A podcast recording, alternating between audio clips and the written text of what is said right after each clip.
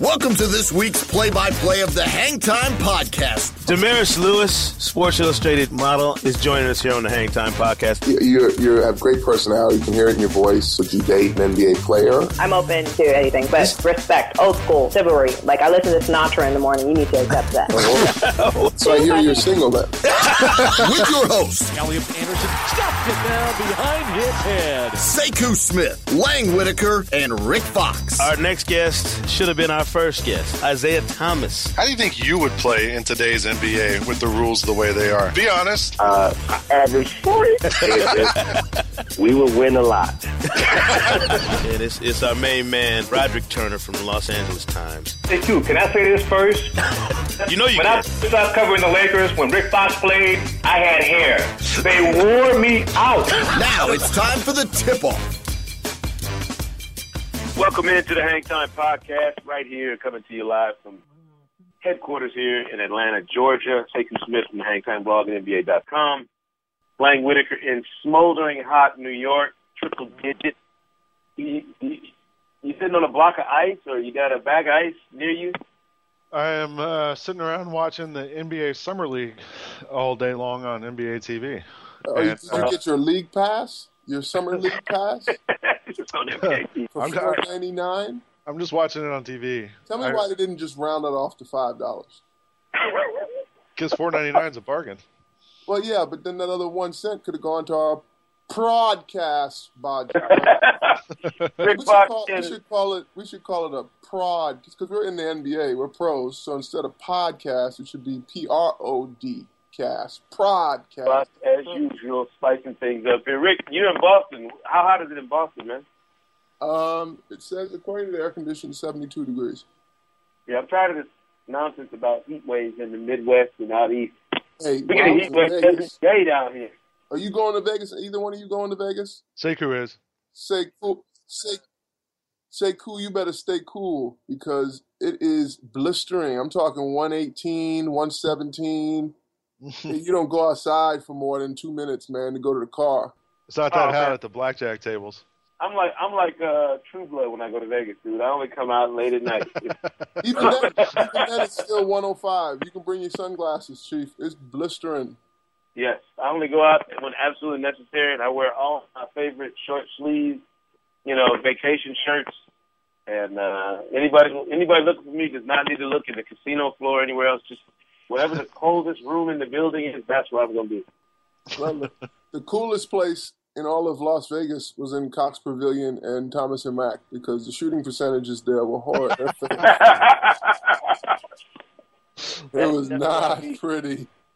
Yo, I, I, I, I detected a, a very sincere tone of disappointment Well, listen, you know what? watching you on on the broadcast. You look, you like, I, I felt like you were a little let down by the performances out there. Well, You didn't. keep- You I didn't even get. You didn't get that excited when uh, who was that? Somebody banged on another guy. Oh, Jeffrey Taylor. No, Yeah. I, did, I, I had two moments of sheer joy and and a feeling of wow, this could be this could be a regular season season moment, right? And one was when Jeffrey Taylor just Jeffrey Taylor and Cory Joseph, both of them with about a minute left in the game, the first game we called. Jeffrey Taylor banged uh, Swedish Viking style on someone's head, and then he hit a go ahead three pointer, and then Cory Joseph came down and hit a game winner, all in a minute. And I thought, wow, that was that was pretty exciting. And then the rest of summer league for me was all downhill until the last quarter of summer league when we got to interview Anthony Bennett. Right. First interview since he was drafted. It's pretty cool. So, what'd you think of it? I mean, uh, that's to me, Lang, I don't know about you, but that's some of the best stuff on the summer league broadcast too. Is all the interviews that you get. You know, you get to hear from all the GMs, the coaches, star players who stumble into the gym. I mean, it's I love the the chance to get camera time with all those dudes just to listen to what they have to say and get some of their observations. But Rick, what do you think of the number one pick in the draft, Anthony Bennett? Well, you know, he's uh, he's from Toronto, uh, Canadian. Right. Uh, obviously made the whole nation proud. I, you know, he, he would have loved to have been playing, but he's rehabbing the shoulder and isn't allowed to actually get out. But he looked in pretty good shape. He looked in better shape than some of his highlights. So I'm sure, you know, he's been doing whatever he can do on a bike or or conditioning in terms of uh, trying to be as prepared as he can be. He's just not allowed to play. Uh, I thought he was as humble and as, as appreciative of, of the honor to be drafted number one. And I don't know, I, I, I've seen a couple of the uh, draft picks, but I didn't see a ton of them uh, around Summer League. A lot of them injured, some of them played in Orlando. Uh, but he was the highlight by far for me, and he wasn't even on the court. Lang, you, I've, heard people comparing him to, which I think is a is a little far fetched, but comparing him to Larry Johnson and you know making the UNLV connection. How good, how good do you think he ends up being based on what we know of him now and the little bit we've seen of from his college days? I don't think he ends up being Larry Johnson. Um, no grandmama commercials. Which way, which way you tipping? Better or worse? Worse. Wait, really? Yeah, I don't think Oh he's going to be. LJ. I mean, he, What do he you have didn't. against the Canadians? He didn't take UNLV to the NCAA championship game, did But he? he also didn't have St- St- that's- Hunt, Greg Anthony, Uh, that's fair. He, Echoes, uh, Larry Tarkanian. Shall I go on? I, I actually lost in the game previous to Duke beating them in the final. I remember. he actually he actually did have Stacey Augmon because isn't Augmon an assistant coach now at, at UNLV? Very funny there, Lang Whitaker. Very He funny. is. I just think no. I, look, I mean, everyone said this was a down draft, and so I, I just I didn't really watch him play that much in college at all. So I I didn't see that much of him. But from the highlights I saw, I, he doesn't seem to be the the kind of um, athlete LJ was, combined with the size uh, and the sort of trans transcendent athlete LJ was before his back problems. Uh, I think he could be a really good player for Cleveland. I think he, they need that guy who can pick and pop and hit those jump shots, though. But um, I don't want to get Canada on my back, so I'll, I think I say he'll, be- he'll be a. Uh, I think he'll contribute and be a good player, and and I think he'll contribute right away, which is I think why they went after him instead of taking like a Noel and, and waiting for him to get healthy. Well, I saw a couple other top ten guys. I saw Ben Mac McLemore, uh, who's not gun shy. No, He, he, in the two games I saw him, I think he was ten for forty something, um, and and it's not for a lack of you know uh, looking like he can shoot the basketball. It just hadn't been going down for him, but he kept firing away. Um, and then I saw Cody Zeller. He had a nervous first game, but a second really impressive game. You could see his his face to basket and his athleticism skills. Actually, may end up you know giving Charlotte at the fourth pick. Look, looking at it, it may look like they get a you know first a top you know top five rookie first team uh, uh, player. So those are the two other guys I saw. Ray McCallum, ooh, that kid might be a steal. Hmm. Yeah, that kid might be a steal for Sacramento. well, He was uh, he was solid. His dad was at the game. Still, you could see he was the son of a of a head coach and a point guard that understood how to run a team. to be fair, didn't Ben McLemore had a huge game? I think last night. Oh, did he? Yeah, he- I, Broke out, huh? What did he do? I think he finished with he shot fifty seven percent from the field. Oh, good. Good for him. Yeah. Um, you know, Sekou and I actually talked earlier than, in the week about his boy Trey Burke because we I watched uh, a lot of those Orlando games, and uh, Burke really struggled in the Orlando Summer League, and uh, so we had some discussions about Sekou. You you weren't too worried about it, were you? No, I'm- I mean I, I understand that there are going to be some transition issues for any player, especially a point guard who's a, who's somewhat undersized. And uh, but I'm confident that you know his work ethic and the fact that he's going to get every chance to be successful in Utah will. I'm not, I'm not expecting his summer league shooting percentage to be the defining moment of his career. Is all I was saying. But there there are concerns and surprises and everything you you know you get a chance to look at when you see these guys in summer league. Um, you know, I was I was bashing on uh, Lang's Hawks, Rick, while watching them play uh, the other day. We were talking and lo- joking back and forth, you know, um, because some of these guys, are, you watch them and it's like, how did this dude get on a summer league roster? You know, and then other guys you watch and go, what's he doing on a summer league roster? Like, well, I, I didn't realize this guy had fallen into that predicament where he's, you know, forced to make an impact in summer league to get a look either internationally or to find his way on somebody's training camp roster. But Yeah, we had a guy like that in Dominic Jones, third year Yeah. out of, you know, out of Dallas. And initially, the first few games I saw him play, I'm thinking to myself, why isn't he? Why isn't he in the league? and you know there you know there must be a reason for that. I mean, when you land three years in in Dallas and they waive you in that third year, uh, but Andrew Goudelock, Andrew Goudelock was blowing up. Andrew Goudelock, uh, you know, last year was on the Lakers summer league team, and horrible experience for all of them put together. But man, did he come out for the Chicago Bulls and just exploded on the scene for 24 and then 31. And that the last night I saw him play, he, he has an opportunity with the with the uh, absence of now the departure of Marco Belinelli uh, to San Antonio and Rip Hamilton being waived. He's got a chance to come in there and maybe grab a, a backup shooting guard role to Jimmy Butler. Right. Yeah. Well, Burke finished 13 to 54 from the field, one for 19 on three pointers in four games in Orlando.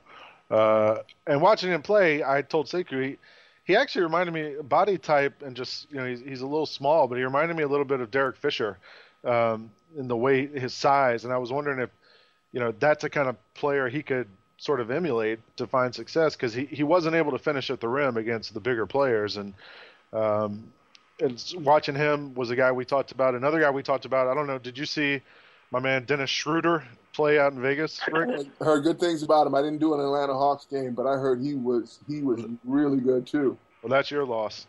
Yeah. uh, but I have my league summer league pass, so I will be watching the tournament on your uh, on your on your tablet device. No, on my phone actually. I'm going to go Oh. smaller than my tablet. Nice. I'm going to screen eyes even more. I didn't. uh I, I don't know. I'm I'm so skeptical of the performances we see at summer league because some of these guys, it's not the predicament they're going to be in. It's not the the situation they're going to be in come come the season. So I don't need I don't need Dennis Schroeder to run the team right now. To me, you know, if Jeff Teague's coming back, you know, after the Hawks smashed that that offer sheet he got from the Bucks, well, that takes all the pressure off Schroeder. You know, to to run this team, he's got to be able to learn and and and hone his craft over the next couple of years and become a quality backup. He doesn't have to come in and be the the catalyst for the Hawks. So I mean, that, these are pressures that a lot of these guys are never going to see in the league. You know, uh, what's what's his name for uh, Bullock from the uh, Clippers? Like, he looks great. You know, I watched him his first game. He looks great. He's firing away, sh- shooting it from all over. And I'm thinking, where's he going to get minutes on that Clippers roster? You know, how hard is it going to be for him to fight to find a you know a spot in that rotation come regular season? So you get excited for summer league for what could be, you know, in a few years for some of these guys, not necessarily what will become training camp. Right. I'll tell you who I saw that's going to give minutes. Uh, Valanciunas for Toronto. Yeah. He uh, he started a number of uh, games and and looked vastly improved. Uh, was getting a lot of offensive looks. Uh, if he if he develops a little 14, 15 footer because he faces up and he pump fakes a lot and then he goes into this whirling dervish spin thing he does. But if he just takes that little jump shot, he's gonna have he's gonna have a really really nice year for the for the Raptors along with Terrence Ross. Terrence Ross was there too. It might be hard for Valanciunas to get playing time ahead of uh, Tyler Hansbrough, though. There you go. Exactly. That's the only concern I have for him. I actually got some. Uh, I got a couple of tweets from people uh, saying that we need to keep an eye on Valanciunas for muscle watch this year because he apparently put on about 15 pounds of muscle. It Yeah. looked like. Yeah, yeah. He looks good. He looks really It's all good. that good food in uh, Toronto. All that good eating. I don't know, man. You know, mus- Actually, Rick, somebody I should ask about Muscle Watch. It's something that for years I, I've always, my friends and I noticed 15 years ago, maybe, uh, whenever guys would come back from the summer, the guys who like put in time working out over the summer, it would always say they added 15 pounds of muscle in the paper. It would never say 10 pounds. It was never seven pounds. It was never 17 pounds. It was always 15 pounds of muscle. Hilarious. And so we started just keeping track of it every year. And uh, you'll see it every year. Like every year, when as soon as training camp starts, we start muscle watch, and we just look for the 15 pounds of muscle. So apparently Valanciunas is on it. Um, I saw someone else. I'm trying to remember who it was who looked like they might be someone we should. Uh, oh, Ricky Rubio has put on some muscle. I don't know if he's up to 15 yet, but he's probably up around seven or eight. So we got to keep an eye out for the 15 pounds of muscle. Well, you know, anything over 15 pounds, anything in the 18 to 20 pound range, then you start talking PEDs. So you always Right. have to say just 15 pounds. Is, is 15, is 15 is safe, like a middle ground, so you don't get in It's the trouble. middle But ground. Because you only everybody have like lets you do a little work. Yeah, you only have like four months, because it's you know from the end of the season to the next season. So maybe 15 is like the limit of of uh, of what the human body can do over that time period. Believably can do. Well, yeah, exactly. Well, we we kind of buried the lead today on the podcast here. I I can't believe it took us this long to get to it. Um, Metta World Peace is coming to New York, Lang. What, I mean, are the streets on fire with metal? Where's homecoming? everybody say Queensbridge? Everyone says what? Queensbridge? Queensbridge. Remember, he made Craig Sager say Queensbridge with him after one of those games. Uh, I think it's a long time coming. I know when you know when he came out of St. John's, people wanted the Knicks to get him, uh, and uh, he ended up in Chicago. And, and since then, everyone's been kind of wondering at some point would this happen. It was it felt sort of inevitable that he was going to end up on the Knicks at some point. Uh, I think Knicks fans for a long time. You, I mean, even now you still hear them talk about they need a Charles Oakley type. They need a tough guy. They need a guy who's not afraid to mix it up, not Yeah. afraid to be physical inside. And, and I think that's the role that uh, Metta World Peace could play with the Knicks. I, he's not the player he was what five, ten years ago, or with the, the Pacers, but uh, I still think he can be physical and and make himself a presence on the inside with the Knicks. Lord Jesus is a fire. oh my goodness! Look, good for him, man. I know he said uh, he was going to China and, and uh, wanted to go play some arena football. You know what? That's that's the benefit of of feigning a little lunacy every once in a while. People don't, you know, people don't know whether to believe you or not. And he, in just enough time to figure Yeah. out if he was serious, he clears waivers and gets to go where he wants to go. So Yeah, I, I, I, I look for the pairing of uh, of Metta World Peace and J.R. Smith, uh, and uh, seeing them wreak havoc in that second year. You know, potentially, you know, he may start. yeah, I, I like I like what they've done. I mean, I think uh, I think Metta gives them an edge that they that they didn't have or that they lacked in the playoffs when things went sideways.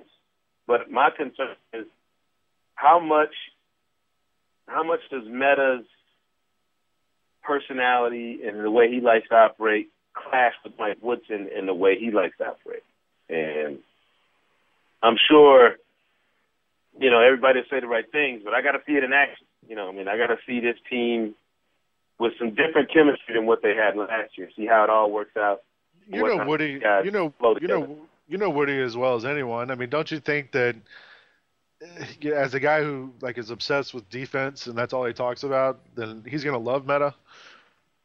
Oh, I don't think I don't think there's going to be an issue with him and Metta in terms of how they view the game and the philosophy they have on the court. I'm saying I think Metta's eccentric behavior at times eccentric behavior would be something that would have to be watched. And it, you know, Metta's going to the other thing is, and, and Rick, think about this. Metta's going to be at home, New York, Lang. You know what I'm talking about. He's going to have that extra. I don't want to say pressure, but he's going to have that extra element added to the situation. So I mean, I, I just think it's something. I'm not saying it's going to be a bad thing. I'm just saying I can't wait to see how it plays out. Well, I think what we what we buried was the lead of Metta going to the Knicks to recruit Carmelo back to the Lakers, as they'll both be free oh, agents my next God. year. Yeah, This is just see. This is where this, this is where the railroad tracks go off the road, right? Rick and all these Lakers people. No, I'm just saying, you know, and I think you're right about Metta's Metta's ability to actually defend, and I think Mike Woodson's going to fall in love with with that. And and Metta is quite honestly a team first kind of guy. He may take an errant shot here and there, but he's he's definitely more easily reined in now in this later phase in his career. But uh, you know, right right below that storyline was one that I can't help but not bring up and talk about, which is you know the talk of uh, you know the free agency class next year already starting up with LeBron and Carmelo potentially ending up in LA. And you say there's unicorns with what did you say rainbows and The fifth dimension. pot- pots of gold for the, for the. You don't you don't think that's a possibility at all, huh? Not really. I mean, no. I mean, Kobe. You think Kobe, LeBron, and Carmelo are gonna? Um, the only way they're playing together is in uh, with USA across their chest. Well, I don't, I, I don't see it happening any other way. I mean, like, come on, Rick. I, look. I, I'm, I'm only reading the headlines. I, I, I'm. We're supposed to talk about what's out there. I, I, I- I didn't say I'm. I, I believe it's a realistic occurrence. I'm just curious to say, you know, to, to see what you guys think. I seem to detect a little wistfulness in your voice. I can think of 30 teams that would wishful would wishfully hope for that scenario. I don't know. It seems like there's a little bit of desperation in your voice, Rick, when you're discussing this. Well, look, it's going to be an, it's definitely going to be a down year for the Lakers. I know, I know, Sekou, like you said, you think that we should, you know, the Lakers should, like all other franchises, go down for more than one year to. Man, to fuck it up one time and you know be be bad for a hot second. I don't think they need to be bad. For, I mean, what if they could just be bad for one year? right. This And then you get a lottery pick in 2014. You get Kobe coming back 100%. You get LeBron, you get Carmelo, you get you get Dirk Nowitzki. Well, and- look, and- Oh my even god. if, even if even if you don't get LeBron and Carmelo, Steve Nash is the only guy under contract after this season. So I mean, could the you books bring are Dirk Nowitzki? whoever you get, the books are the books could be wide open to to rebuild, and you know it would only take one year to get to that point. Uh, I, I Oh, the books are going to be wide open. right. You see who they signed? You see who they signed? Nothing but a bunch of one-year deals. But I mean, let's listen. Let's not kid ourselves. You do you really think that Kobe and Carmelo? I mean, he'd have to surrender. He- He'd have to do what Dwyane Wade did in Miami and basically surrender his team to LeBron, Rick, for that to happen. You think he, you think think Kobe's ready to do that? Kobe would surrender to LeBron. You think so? That'd be the only player he would surrender to. Hmm. I think. Hmm. Why, why wouldn't you surrender to him? He, you're gonna you're gonna then win another championship, get to six, maybe seven. Puts him ahead of Jordan. The only question is why would LeBron put Kobe at seven rings? Yeah. Well, Yeah. also, I'm- why why would he leave if they go back to the finals? If they win the finals, like why would he leave? Why would he leave Miami? Yeah. yeah. I agree. I don't think he would leave Miami if they go back to the finals and win. Well, even if they go back to the But I finals, don't think they go back to the finals and win. I don't think they go back to the finals and win. All right. That's just my. I, I just think that's too hard. I think four years, four years to the finals. It's not so much that LeBron couldn't get back there. I think his supporting cast aren't going to hold up. Speaking of that, I was I thought it was interesting when they amnestied Mike Miller. Yeah, You know, I mean, this is a guy who started in the finals a month ago, and now he's not on the team anymore. So uh, that I, I that's going to be a tough hole for them to fill. I know he was hurt a lot, but he was a I, I always enjoyed watching him. He was a pros pro. yeah, but I, I don't know if that. I don't know if you pull that peg and the Jenga, bo- you know, blocks go Yeah. down. But he No, def- I don't think he they do, definitely but- had a role. It might make him a little wobblier. Yeah, I agree. Yeah. Yeah, I mean, I think they have though the, the Heat, and to me, this is one of the crucial things about winning consistently in a short, you know, time frame is that they've been pretty good about going out and making the right tweaks the last two, three years to keep their roster balanced and to make sure they got the right guys in the right places. I know Miller's tough, but I think they've done a pretty good job making sure you know, you add Ray Allen, you find Birdman. I mean, they've done the, the, the little things, the, the nuances, the little subtle moves that have made things right for them. That that I don't think losing Mike Miller is a backbreaker, of course. You know, Right. Right. um, but it is it is funny that three weeks after Pat Riley talked about not having to worry about amnestying anybody, they end up amnestying Mike Miller.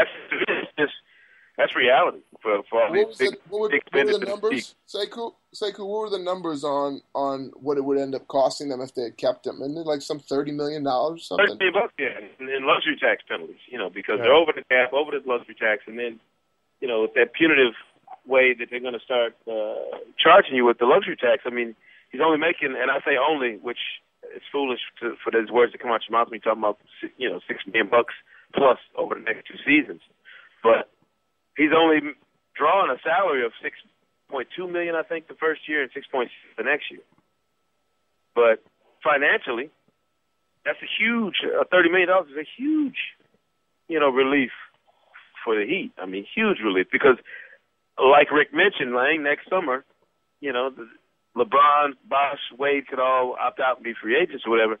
They got to have their their books in order to make sure they keep their team intact, or or have the flexibility to rebuild it and recraft it on the fly with with all the resources needed. You know what I mean? So it's it's an economic reality, I think, guys, that, that all of these big spenders are facing right now. I mean, I know, I know everybody jokes about Mikhail Prokop not caring about luxury tax he's going to pay, but I guarantee you, you start paying a few of those those bills, and and it'll it'll make sense to you. You start worrying about. It. That's why you see the Lakers and the Heat, and see these guys the way they had. To. I hear you. But uh, I mean, we talk about Metta and going to New York.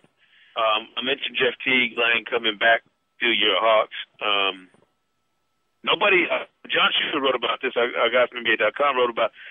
Anybody worried about Andre Kirilenko taking what seven million dollars less to go to Brooklyn. You know, out of that deal, that that was a surprise to me that I, I I know what he said. I mean, I know his explanation is, hey, you know, I want a chance to play for a championship, blah blah blah. But seven million dollars, Rick? Well, um, look, I mean, Rick took less. I took less, so I, I took a whole lot less than that to, to, to just hope I could yeah, be a part of a championship. You didn't, to, you didn't go to you didn't take less to skip rocks across the lake in hopes that you win a championship. You took less to go play with Kobe and Shaq. Yeah, yeah. In their you know in their physical primes. Right. I mean, it is Come different. Um, look, uh, is there is there are there is there a relationship there? A previous relationship? I don't know. Did, he played on a on a Russian pro team, did he not? Yeah, CSKA Moscow Yeah, was I think his team. yeah. Who owns that team? And now it's Prokhorov, but I well, I'm not sure if it still is, but at one point Prokhorov was involved with it. Yeah. Huh.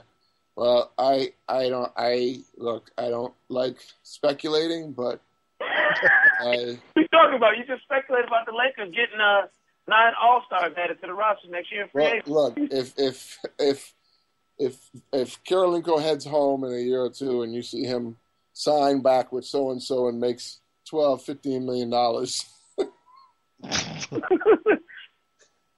then we got something to talk about. Then we got something to talk about. Yeah, I mean, I'm just just throwing it out there. I mean, you know, it's been a strange summer, man. It's been everybody was hyped up about free agency, and to me, the the bigger moves have been trades. I mean, it's been the you know the, the players switching locker rooms based on trades. I mean, that Brooklyn to me, as the summer wears on, the Brooklyn Celtics deal that that, could be the one move that changes the entire direction of the Eastern Conference race this year during the regular season, at least. You know, because if Brooklyn moves into that spot that Indiana and New York were, were jockeying for last year, that changes the the playoff seeds and and how these teams would match up down the road in the postseason. It could be it could be a totally different thing than we imagined when we were just looking at free agency and not thinking about well who's going to get traded, who's going to pull off a blockbuster trade to make make their team better or to change the dynamics. Um, and I'm I'm liking it more and more now that I think about KG and Pierce being added to that mix with with Deron Williams, you know, Joe Johnson and Brook Lopez. The question mark for me, as Lang pointed out in uh, in the blog table on NBA.com today, which I thought was hilarious, was that uh, you know, Jason Jason Kidd's going to have to, you know, would you say, Lang? He's basically going to have to see we have to see if he activates himself at some point during the I season. think I think he's gonna have to play a couple games. I mean, they could use him at some point. I the the other team to me that I think it made might have made a, the biggest improvement without actually doing anything is going to be Indiana because they get Danny Granger back. That's a great point. Yeah, I mean, Uh, I don't know how he fits in the mix of that. I think they can figure out some way to, get, to make him fit. I Okay, think- well, where? where where are you putting him? I'd Power put forward, small forward. no. Why can't you put him on one wing and put uh, Paul George Well- on the other wing and And where's and where's Granger? Where's uh um West and Hibbert So- going? Put Hibbert on one side and West on the other side and have him play pick and roll on either side of the court? I mean, So you're saying so you're saying George is going to play two position then? I think he could. Okay, I think Paul George could easily play the two, okay. Yeah. easily. Uh, I I don't. don't think he I don't think he takes care of the ball sufficiently enough, but Oh, no one on I that think team he takes does. care of it a lot better than Lance Stephenson. no, actually he didn't. I'm saying, Actually, actually he didn't. but Or what if you use more. what if you use one of those guys like what if you use Granger as a sixth man, you know, Yeah, in the first second where I- quarter. Yeah, that's where I think he goes. But that's And then down the stretch, you can you could even go offense defense with Stephenson or one of those guys. I think you got a problem because both are free agents next year. Right. Granger and Paul George are both free agents, and I think they're going to be jacking it. I don't know. I would I would be willing to go out with a, a starting five of George Hill, Danny Granger, Paul George, David West, and Roy Hibbert. I'd take that. I'd take that to the battlefield next year and see how see how it works out for me. Yeah. I I agree. mean, I, I think Paul George made way too many strides this past season for us to underestimate how much more refined his game will be this season and how much better he's going to be. People forget how good Danny Granger is when he's healthy. yeah. I think he's I one think of two those dudes things. I think you Who get flies uh, under the radar. So, I mean, they got some tools now. I think you get a bumpy start from the Pacers, a bumpy start from them next year in the first 40 games. I think Denver, even though I got to talk to my boy B. Shaw and interview him about the Nuggets, hmm you know, J- Jared Greenberg, who who astutely pointed out that they may not make the playoffs next year, and I thought he was crazy when he first said it. Then I went back and looked at the Western Conference, Mm-hmm. and I thought to myself, well, hold on, you you may actually have a point here, considering that Gallinari isn't going to be back probably till December. They lost Corey Brewer, they lost Iguodala, they lost Kustis, Kufis or whatever it is, and they lost George Karl. So now you got to come in and find the system, uh, and now you got a starting potentially starting center in uh, McGee, who you're going to have to wrangle into playing more than 25 minutes uh, effectively. And they bring in a J.J. Hickson who is solid, but is he your starting center? You know, wh- where are you going? And so I'm really, really curious about this team to see how Brian gets them out of the gates because I asked Andre Miller the other day in an interview if he thought 57 games was out there for them still, and he said, "Hell no, you know that'll never happen again." I was I like, saw "What?" that. I was like, "Don't say that, dude." that was amazing. But he literally responded as if I asked him if, you know, if they were going to win a championship. Yeah, yeah. I don't think they're going to win 57 games uh, next season. Uh, I think you got to give Brian Shaw a little bit of wiggle room, don't you? I mean, he's got to have some time to figure out what they're going to do and how to use those guys. Yeah, well, he's asking to be judged by playoff um, success. Right. So All right. One other thing about the Pacers I wanted to mention the, the if they move Stephenson to the bench, I mean that was their one of their big issues last year was their bench was so bad. Now they've got Chris Copeland who can score with his eyes closed. They've got uh, CJ Watson, CJ Watson who's like a, a legitimate point guard who can come off the bench and play. Uh, if you got Granger or one of those guys coming off the bench, I mean they they I think they're going to be a lot better than they were last year, and they were good last year. I, I like what they did, and I, I'm serious. I have a, I have a good feeling about Danny Granger and Paul George playing together this year. To me, they're gonna be a, they're gonna be give teams fits. The one thing I'm curious about is one of these guys who, like Lance Stephenson, one of our favorite guys on the Hang Time podcast. What does he do in a refigured role? Like his his role Right. is going to be completely different this year. He does have Larry Bird coming back, a guy who's championed his cause before in Indiana. But where's he at ego wise, in ter- you know, and just between his ears in terms of what they're going to ask of him this season? Right. Yeah. You know, that could be a that could be a wild card for the Pacers. they lost Tyler Hansbrough as well, which is incredible energy off the bench. True. And on top of that, they lost two of their assistant coaches. So you got to think about the stability of, of, of, you know, the voices these players have been hearing in their heads the last couple years. They lost two of those guys. And, and I just think there's going to be a bumpy start. I'm not saying they won't finish strong. I just think it's going to be a pretty bumpy start for them. Figuring out who's, you know, who's team. Because, look, Danny Granger missed the whole year. It was his team before Paul George took it over. I don't know how Danny Granger doesn't come back and still try to make it his team, especially in a contract year. No, but he he's got eyes. He had to see Paul George, like you know, go into the phone booth and, and come back out an All Star and a, a different dude in the playoffs. He got to know.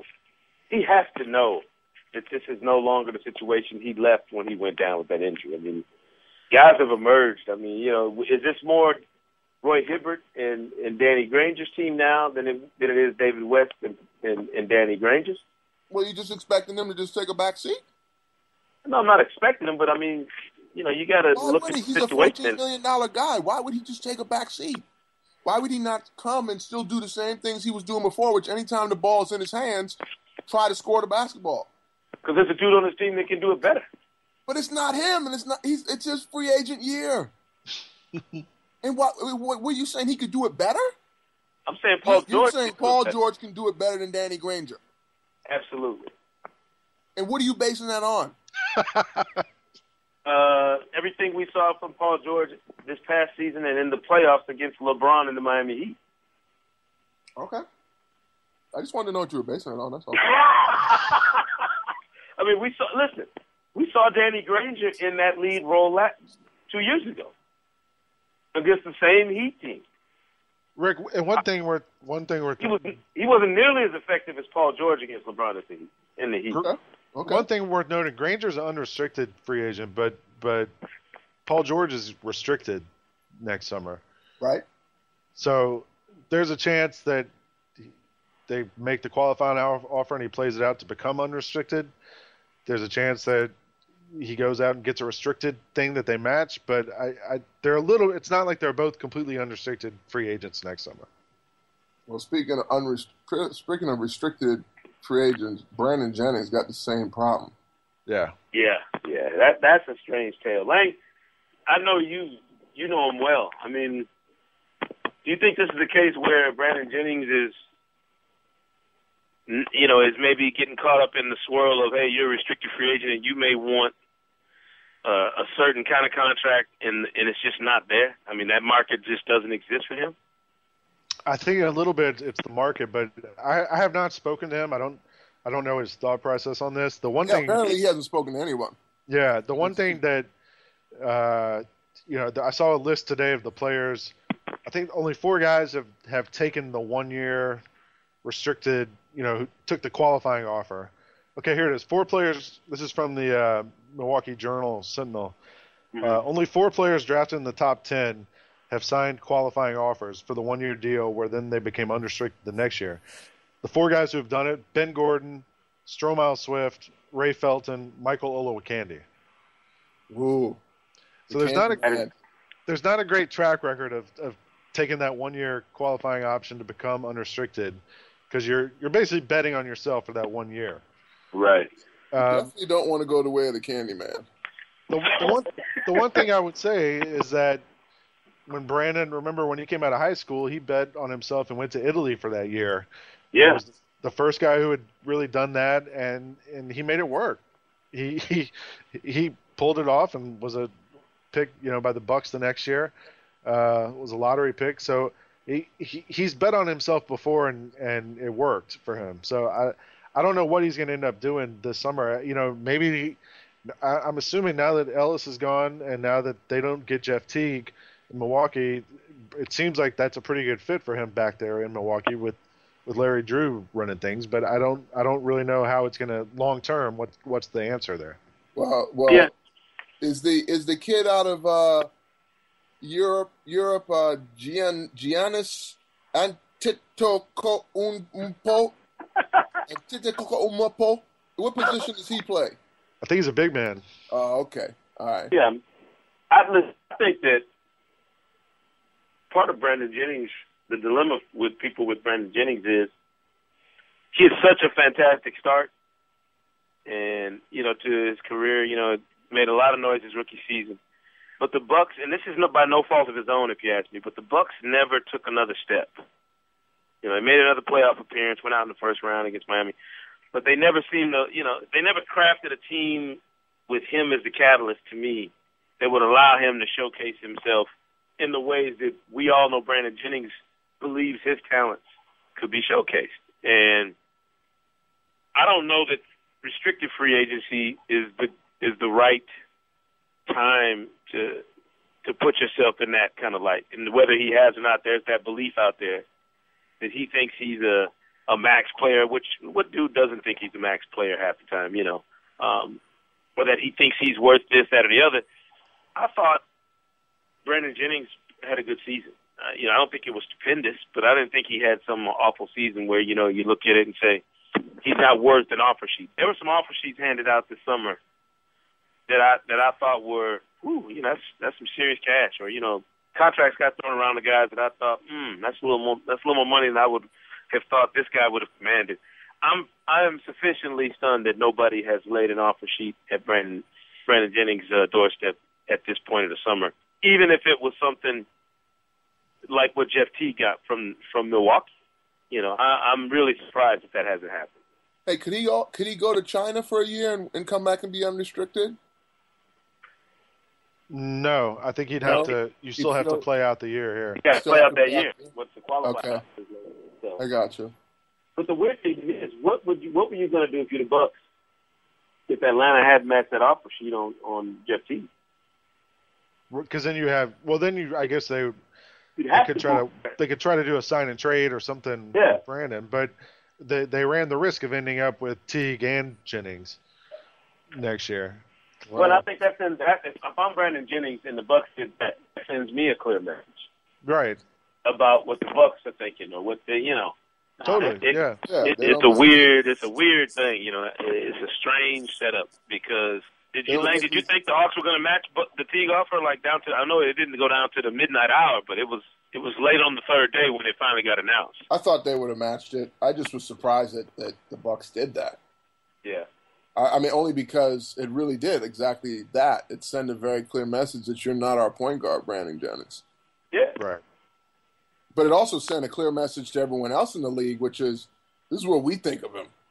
So now, Right. now how do you sign and trade and get something of equal or better value if you're saying basically he's not worth even eight million dollars to you? Yeah. I don't know. What is? And I think I think Brandon. Jennings as a point guard could return at least a, a, a player of uh, you know of that range, eight to ten million dollar range to you. Yeah, we got to look. I mean, the look, look. Think about his contemporaries, though. Think about the other young point guards in the league. I mean, I wrote about this the other day. John Wall is coming up for the possible extension. What do you do with a guy like John Wall? You know, do you let him play out to the point where Brandon Jennings is now, or do you take the, those last 49 games we saw from him last season, extrapolate, and then offer him a contract that you think is commensurate with a guy who could I'm top offering point John in the league Wall. the next couple of I'm years. offering John Wall four years, thirty six million dollars. hmm Right, So at, you- right at the training camp, and I'm saying, hey brother, do you want to be rich? Maybe slightly underpaid, or do you want to play this out? So you think he's worth almost half what Josh Smith got from the Pistons? I'm just telling you what I would give him. That- well, that's what you're saying he's worth then. to me, to me, on a team that's not very good. Yeah, I mean, I, I don't. I look if if he was a game changer, like, uh, like you know, we he may think he thinks he is, then the, Wa- the Wizards. Actually, you know what? I take that back because the Wizards actually did make some noise the second half of the season when he was healthy. Yeah. when he was. They were healthy. five and 28 that a without lot him, to do to him with him. Okay, so I would give him four years, 40, 40 44 million maybe. I'd give him the eleven million, but then that's what Right, Steph Curry got, and Steph Curry's a friggin' But Steph Curry's underpaid. right. Agreed. Now, because you didn't, Now, I mean, you didn't know in- if he I would slot him in between the thirty-six and the forty-four, and give him forty. I'd give him ten million a year. Yeah. I bet he wouldn't turn that down. I don't know. I don't know. I It's think he would turn Like that I down as a first I know. I'm contract. saying, If, it's, uh, if you're your him, first kind of big contract. because if you're don't John. Wall, you think you probably you probably think, hey, I'm a franchise dude. And, and we've run into this a lot the past few years, guys, where you look at the draft class and two or three guys get big extensions and other guys play it out. Well, You know- but that's just what you said. Who's played it out and actually succeeded in playing it out? I know. Most I- I guys agree. won't turn down that first big contract like that, man. They'll take Right. it and they'll go, you know what? Let me get this security, and then four years from now, let me prove I can, you know, I can go get that max. I mean, remember when Mike Conley got his extension and everybody's eyebrows went up? Like, what? Yeah, Yeah. he got what? He got like fifty or something. No, he got like 40. He got 40 But I mean, it was it was seen as wow, that's a lot to give Mike Conley. Well, it turns out it's a pretty good deal. Same with Ty Lawson, Jrue Holiday. You know, I mean, I think I think a lot more often than not, these guys tend to outplay that that first extension that that looks over the top at some you know to some people. Yeah. He did a Boy, a five. lot of those guys- He did a five-year, forty million dollar deal, eight million a year. Yeah, that's that's a good price. Yeah, See, excellent and if you got for Mike Conley in the Western Conference Finals, starting point guard, actually top ten point guard in the league. Come on, man. If I'm a GM, I'm arguing. I don't think you're better than him. Right? So why am I going to give you more than that? So I give you something close, and I, I, I can I challenge you to say no. And any smart agent will say to their, their client, "Look, man, take this forty right now.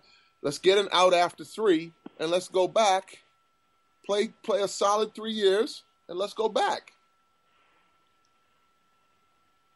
I agree. I mean, I don't. I'm not arguing with you. And I, I just think it's interesting because players often, and, Rick, tell me if I'm wrong, but don't players often look around the landscape and say, okay, well, who are the other guys at my position? What are they making?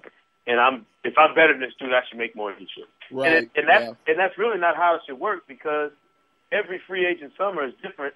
Right. The available dollars are different. The teams that are out there chasing players are different. I mean, it's, how do you, I know that's what they think generally, but that's hard to do if you're the team. If, I- like you're gonna hold me hostage based on the, what the free agent market looked like for point guards two years ago. Right.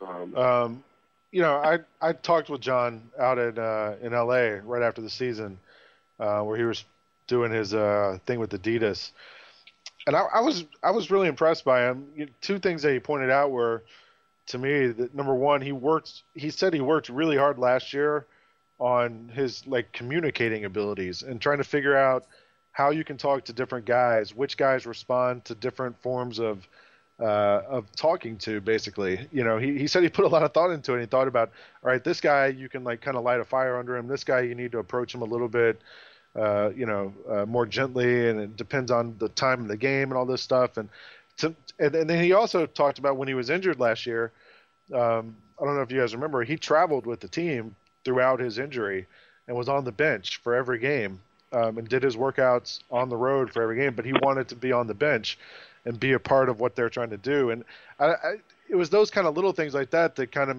made me think, well, he does care about building this team and, and being a leader. Uh, you know, you see guys who get hurt who who don't travel with the team, but he he was there for the for the whole thing. So uh, I was pretty interested in it. Good for him. So yeah, Okay, I mean, I, 40, 42 million. we're gonna have this. We're gonna have this price like all over the place. Like, what else can we throw in there to, to sweeten the pot? Lang, yeah, Lang will give him two million in his contract. and Rick will give him a guest shot on the Glades on A and E. There you go. exactly. Um, Exactly. Maybe he'll I come to think- Hollywood next year with Kobe. Would you, do you think the job of being do you think the job of figuring that out, like being a, a front office guy and trying to figure out where players fit salary wise, young players fit salary wise, is easier than the gambles you take in free agency on on a on a proven player like Iguodala? Like you know him going to Golden State, you know, it ended up being a sign and trade. I believe after they offered him a contract. So you know, to me, those guys are harder to gauge in terms of what they could be worth the next four years. A guy who's eight, nine, ten years in the league than it would be for a young guy. I, I would think that a young guy like John Wall, with all his potential, barring injury, has a chance to be as good as he's willing to work to be, and as good as the situation around him that you can build could be. I don't know. I mean, to me, a guy like Iguodala and even Josh Smith to an extent, those guys have played so long in the league. The ceiling and, and the mystery about what they might become over the next four or five years is really not there anymore. Right. You're paying for you're paying for something you already know what you're getting, as opposed to that box of chocolates that you know you never know what's in there once you crack it open. You're getting cost certainty, which is what the hard, it's a hard thing to get in pro sports. Yeah. yeah. And maybe maybe that maybe that consistency or that certainty is worth a little bit more than than other guys. I don't know. So I mean, you mentioned you you brought up a good one. Steph, you know, Steph Curry is a is a prime example um, of a guy who you know. Remember when he signed his deal, and people were like, "Ooh, I don't know, the ankles." you know, the injury issues, this, that, and the other. Then he, he goes out and blows up, has his monster season, kicks, you know, kicks butt and stuff. It doesn't look nearly as questionable now. Even even though he he struggled with the ankle in in the playoffs, it doesn't the the contract doesn't look nearly as risky now that you've seen him play through a season of it than than than it did when he got it. Right. Yeah. Yeah, he's underpaid until he until he gets hurt. Right, right. I mean, I, it's just a it's a hell of a situation for front offices around the league to wrestle with. Because man, valuable players, when you have them under your own umbrella and you can set the price for them basically, and restrict your free agency before the market has it has its chance to really, you know, go for a free for all. It, to me, it was a lot like what, uh, and I hate to bring his name up, knowing how Rick loves his name, but Oh. a lot like with Dwight. I mean, what do you think, Dwight? Uh, you know, is Dwight worth a max deal every summer, no matter what? In free agency, you know what I'm saying? At this stage of his career, like it wouldn't have mattered who else was in the free agent pool. I know we talked about this a little bit on the last podcast, where he would rank next summer, like behind LeBron, but ahead of Carmelo and these guys. He's, got- his, say- his is the same, right? Hey, Sekou, um, there's a really good summer league game to start. I got this app for four ninety nine on NBA, NBA Summer League, and um, I'm gonna let you guys talk about Dwight Howard. Um, Cop out. and I'm gonna go watch this summer league game so that I can feel like really well prepared for the regular season next year. It's a total total cop out. Don't try and back out. Now that we're talking about your favorite former Four, Lakers. no, big four man. man. That's a bargain. Same deal. I'm serious though. Same that cost certainty, Lang. Same thing. Yeah. You know, Just like same thing. just just like we're certain Rick has to leave at two every week. So Oh, you better believe it. I, I knew I wasn't gonna rope him in on on Dwight. I tried. I tried my best, so everybody knows. I tried my best to get him to get a uh, get another classic get off my lawn rant from our resident, you know, our resident uh, I Gran gotta find me- Torino I man, gotta Big find Fox. a new lawn trespasser. Yeah, you're right. Let's get out. Let's go watch some summer league basketball. Everybody else, tune in to summer league basketball on NBA TV. See if you like it better than Rick Fox did since he bashed on summer league on the show today. Four ninety nine. Get your summer league NBA tournament style, baby. Haterlicious is what it is. Uh, Lang, That's a chance for Dwight Howard to get a championship. We're playing summer Oh. league. listen to this dude. Hater vision. Hater vision, baby. Uh, fellas, let's do this again next week. I'll be in Vegas. So uh, we're going to, have to, you know, somebody will call and wake me up now. It might be a little early where I am next week. yeah. All right.